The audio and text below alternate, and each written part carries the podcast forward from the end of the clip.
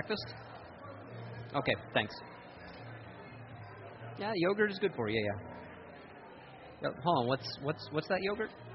What do you have to say? You can listen to yogurt. You know. These people are chargeful with the charge of the soul yogurt. Yeah, I I agree. I agree. What's that you say, yogurt? These people are pretty lovely. I also agree with you too there. And sorry, one more thing you had to say. Oh yeah, the fruit's on the bottom. Sorry, I will I will mix you up. Okay. So thanks very much, yogurt. So that joke you will get if you saw this movie. This movie partakes, I am, a documentary, it partakes and spends a lot of time talking about things that, for lack of a better word, are woo. Do you know what woo is? Woo is kind of out there metaphysically. Woo is kind of like, ooh. Is this stuff really real? Is it true? Or is it just some kind of grand theory that doesn't really make sense? So, there's a lot of woo in this movie, and I'll tell you some of my thoughts about woo in just a moment.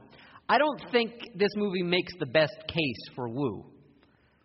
So, if this movie was like a forest, what I'd say about this movie is that some of the individual trees, especially the woo trees in this forest, are not quite distinct. They're not quite drawn out with the fullest of measure. And yet, how I feel about this movie is that the forest itself that it conveys is absolutely beautiful. This movie is the product of a guy named Tom Shadyac who some of you might have seen in his less elevated work that he's put together Liar, Liar, Ace Ventura. He claims credit, he says, for having Jim Carrey be the one who talks out of his butt. Bruce Almighty, Evan Almighty, all kinds of kind of PG 13 ish comedies that push the boundaries of good taste without really erasing it and that ultimately all have a very nice, wholesome moral at the end. Well, Tom, this is his story, is that he was wildly successful. Hundreds of millions of dollars his movies made. Until one day, several years ago, he had a terrible bike accident, wrecked his body, and also did terrible damage to his brain for months after he had post concussion syndrome, which he found absolutely debilitating. He wasn't able to be around bright lights. He was dizzy all the time. He never felt stable on the ground.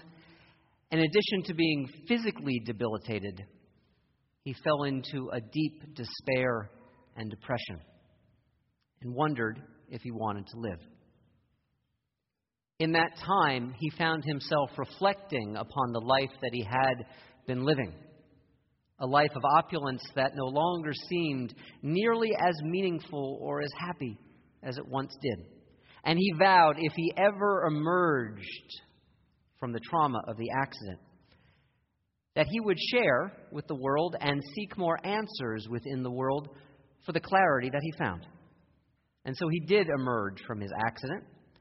And this movie, I Am, is focused around two questions What's wrong with our world, and what can we do about it? What is wrong with our world, and what can we do about it? And he went and he spoke to scientists and artists and spiritual folks, people like Desmond Tutu or the historian Howard Zinn or Coleman Barks, who has done a wonderful job with bringing Rumi's ancient, beautiful poetry to life to try and find answers, meaningful answers to this question what's wrong with the world and what can we do about it? What can I do about it? This phrase, I am, comes from the generous of heart, Orthodox Christian theologian G.K. Chesterton. He's the one who said decades ago angels can fly only because they take themselves lightly. And G.K. Chesterton was once asked to write an essay about what's wrong with the world for an English magazine. And he had a very simple answer. What's wrong with the world, he wrote, I am. Not me, Ken Belton. But he didn't know me. He would have claimed me if he knew me that I am what's wrong with the world. Tom Shadyac goes on to say that that answer is true. But there's another answer as well that he finds in the course of making this documentary that what's right with the world, I am. We are. The movie spends a lot of time talking about these kind of woo connections, like yogurt.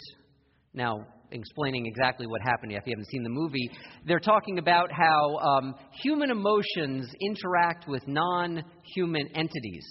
And so they wire up the filmmaker and connect between him and two electrodes to a petri dish of yogurt.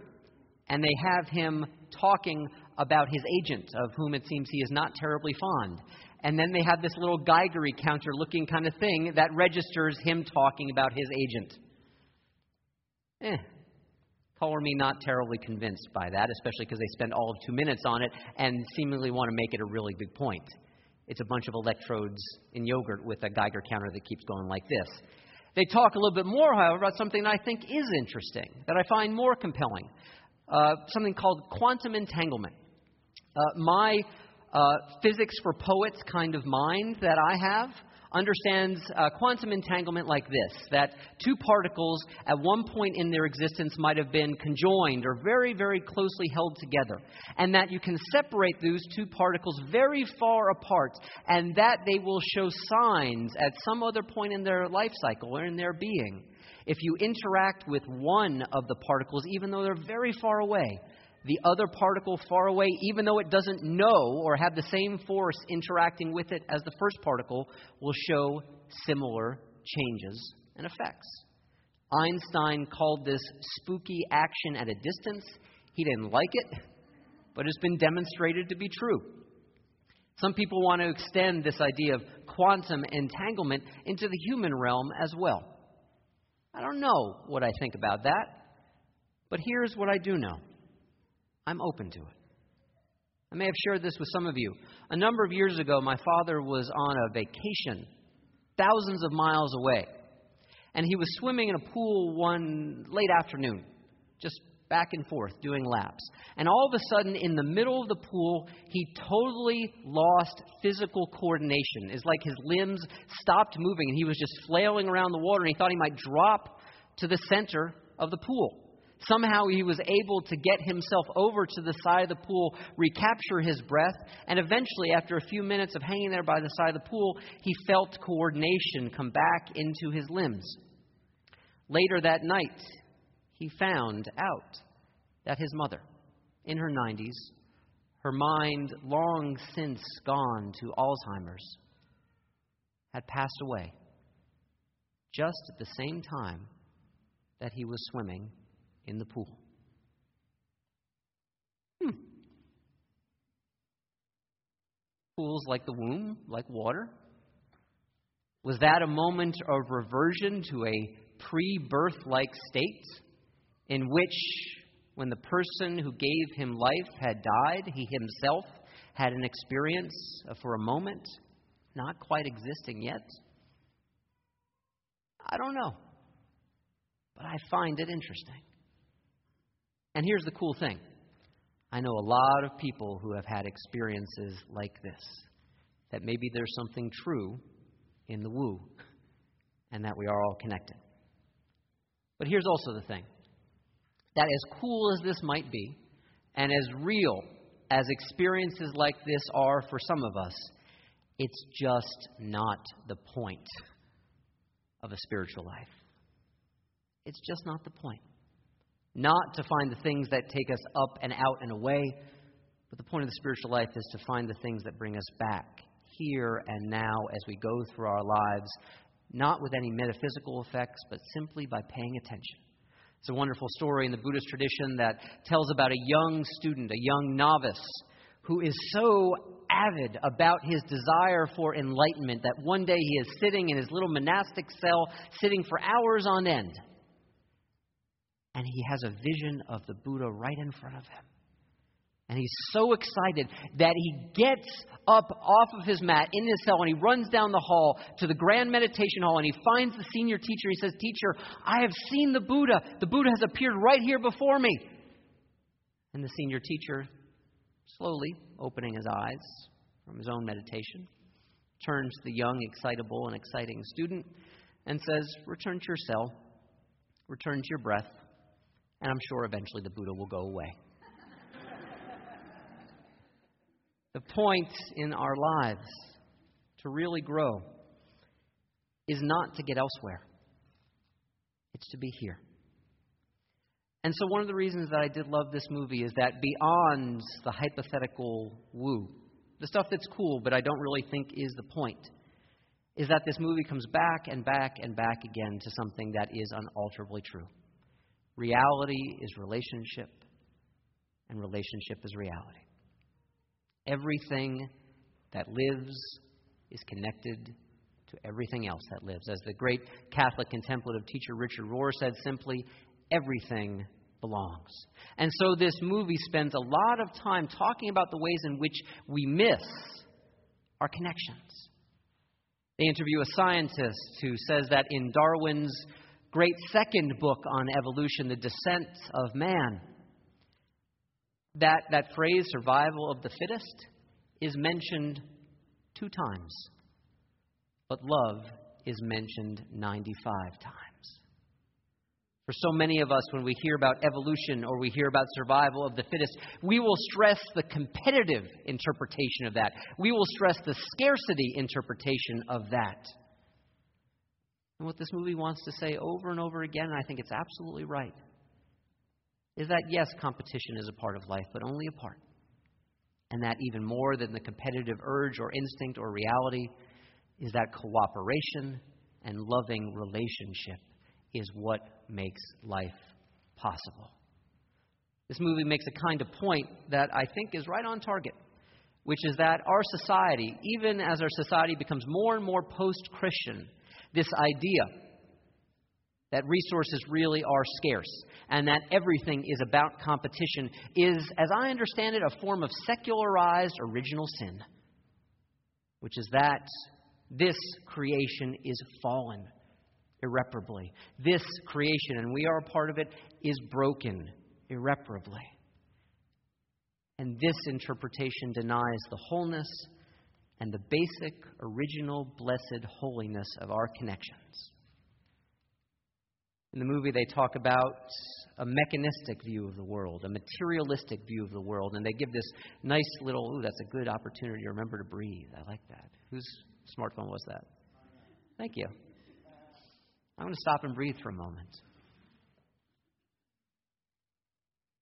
The movie gives a great little illustration about the difference between seeing ourselves as machines and seeing ourselves as a living embodiment of the wider world and an animating spirit. A teacher says, Take your car and take your dog. Both move around on something like four wheels, four legs. Take your car apart and put it back together. It will run. Take your dog apart and try to put it back together, and it won't. We are not machines. We cannot and deserve not to be driven and driven and driven to the point that we exhaust ourselves. This movie makes the point of something that Einstein also said, which is that it is an optical illusion of our consciousness that we are separate. So often we conceive of the world out there out there, and that somehow we are separate from the world itself. But this is not the truth. This is what the movie would say is the problem of the I am that believes it is totally separate from everyone and everything else. And it is also the I am that heals the self and heals others to recognize we are not apart from, but we are a part of. I saw this truth revealed right here at the school on Friday. For the second time in four years, I was invited to give the invocation at their graduation. And so, in back of me were all the bright eyed, bushy tailed young graduates moving on to the next thing that's coming up in their lives. And I congratulated them, and I turned out to face all the people, all the parents, all the grandparents, all the teachers.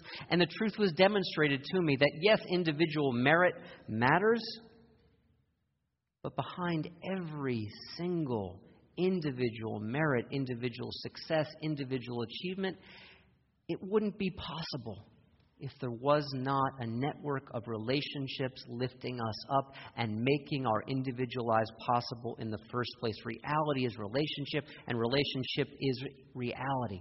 This is why we chose the song for this morning I Love You and Buddha Too. It reminds me of something Thoreau, our great spiritual ancestor, said when he was questioned by someone that he knew well, who was much more religiously orthodox.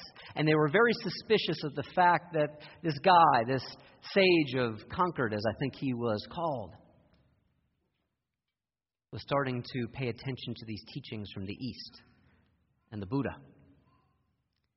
And what Thoreau wrote in his journal is I believe they can love their Jesus more than I love my Buddha, for love is the main thing. Love is the main thing. Why did he say that love is the main thing? I think it's because he knew that love is the truest thing. That whatever our objects of devotion are, we need love to make those objects of devotion sing and be real in such a way that our lives come to their fullest fruition. One of the people quoted in the movie is Coleman Barks, again, so wonderfully well known for translating those ancient poetic words of Rumi. What was said to the rose to make it open was said to me here in my chest. Think about that for a moment. What was said to the rose to make it open was said to me here in my chest. There is rippling all throughout this world, the human world, the natural world, a desire for growth and flourishing. And we are not separate from that. We are of that. The Buddhist tradition calls this recognizing our precious human birth. Recognizing that of all the things we could have become in the universe, we had the beauty and the good fortune to be born as human beings and to wake up in this life and to recognize how connected we are. What was said to the rose to make it open was said to me here in my chest. And it's one of the reasons that why here at Wellsprings, spiritual practice is not just a luxury, it's a necessity.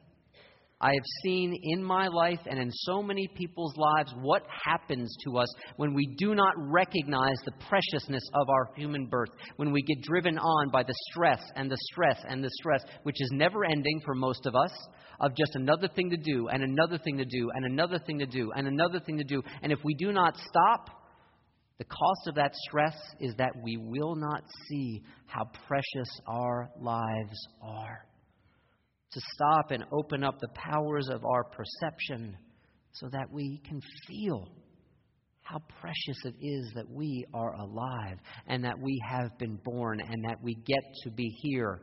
It's like a question I asked a few weeks ago in a message. How many things had to go right for you to be here today? The roads weren't flooded. Your alarm clock worked. You're still breathing. And that's just the things today. Think about what happened before all the things had to go right. Your parents had to meet. You had to be born. Their grandpa- you know, grandparents and great grandparents, and all the way back. Think about the limitless number of things that had to go right for you to be here today. I'm not saying things don't go wrong. They go wrong all the time. Maybe a whole bunch of them are going wrong for you right now. But maybe we can just open a little bit of space at the same time to say this How many things had to go right? For just you to be here this morning. Don't discount that because all awakening begins there. If we can live in the light of recognizing that all the things that are going right for us simply to be here, we can make a second step that is, in some ways, even more important. We can start to ask ourselves this question If I truly know and accept and love all the things that had to go right for me to be here, how can I do that next right thing so that I can continue to be here and other people can continue to be here and that life can continue to flourish? In this way, we can enter a virtuous circle that looks something like this. On the top is grace, the gift. We're here. A whole bunch of things, limitless number of things went right that we had absolutely nothing to do with. For people who want to say, well, I'm a self made person. Hmm? Did you invent breathing? Did you invent the heartbeat? No. Then you're not self made. I'm not saying our individual merit doesn't matter. I'm saying we're not self made. That grace, that grace that we are here right now, and so much has been given to us, naturally can become gratitude. Saying thank you, meaning thank you. And not just the kind of thank you like, you know, sometimes we can say to kids, Say thank you to your little Aunt Mary for the fact that she gave you those bunny slippers that you really don't want. Not that kind of gratitude. The gratitude that recognizes the gift and the giver. So that we move on to the third thing in the circle that our expression of gratitude becomes an expression of love. This is a virtuous circle, not a vicious one. Because the more we love, the more we will recognize grace. The more we live in grace, the more we will be grateful. The more we are grateful, the more we will be able to love our lives. This, for me, is kind of what the Trinity means, by the way. The stuff that's in the past that came before us, what's right here, right now, the thank you, and the love that goes on creating our lives into the future. In this, I can recognize the words of that great theologian, Van Morrison, and yeah, he was a great theologian. I mean, I, I think, is my experience, that all definitions of God are totally provisional. What words could ever exhaust that which is inexhaustible? But as Van Morrison once sang, the love that loves to love. That's how we partake of the divine life. By being the love that loves to love, the love that delights in its own devotion. Maybe you've had moments like this. Maybe you've been connected so much recently that in the act of loving something or someone or being loved, you delight in the capacity that you can love in the first place at all. That, I think, is so close to the heart of what divinity is. And it feeds us, and it lifts us up. And it does not mean that we get out of life without any difficulty. Indeed, engaging in this virtuous circle of grace and gratitude and love may mean at times that we even engage more deeply and invite the difficulty of this world into our hearts, not turning away from it, but knowing that we are not helpless in the midst of that difficulty, that we can touch what Gandhi called satyagraha, soul power and that we can be deeply resilient in facing the challenges of our lives. And in this movie, that is not subtle in just about any way at all. It tells you exactly what it wants you to believe, and it makes largely a pretty good case for it. There's one subtle point that for me was my favorite moment. I mentioned in the beginning of the message how the filmmaker had a terrible, traumatic bike accident. And it almost took from him everything that he loved. In one of the final frames of the movie, we see this Tom Shadyac back up, riding his bike again. That's what grace and gratitude and love can do for us. We will all be, from time to time in this life, thrown off the bike. We will all be, from time to time in this life, confronted with the struggles and the sufferings of the world.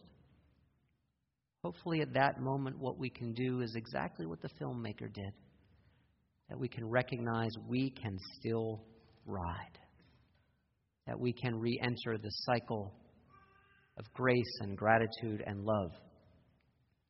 And that in belonging to this way of being, we can belong to who we already are, which is people who are so deeply beloved, so deeply beloved that it goes beyond what any belief could ever capture.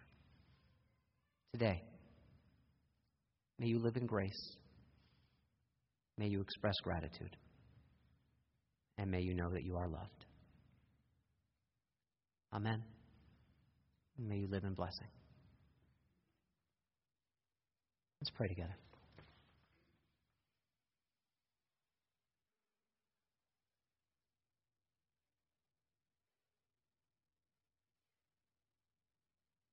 O great love that loves to love. May we partake of that invitation. May we partake of that invitation that says life is here and we are not separate from it, and join the great dance. Join the great procession. Join the great weeping. Join the great laughter. Join the great I am we are. Join and know that we are held by bonds of belonging so tight that have been with us since life first breathed its breath. An additional prayer for me today of these beloved people. Although it is nothing that can be controlled and nothing that I can really ask, but still I pray it anyway. In the time that we are apart, may these beloved souls be kept safe from harm, safe from harms both inner and outer. And may all of us know how beloved we truly are. Amen.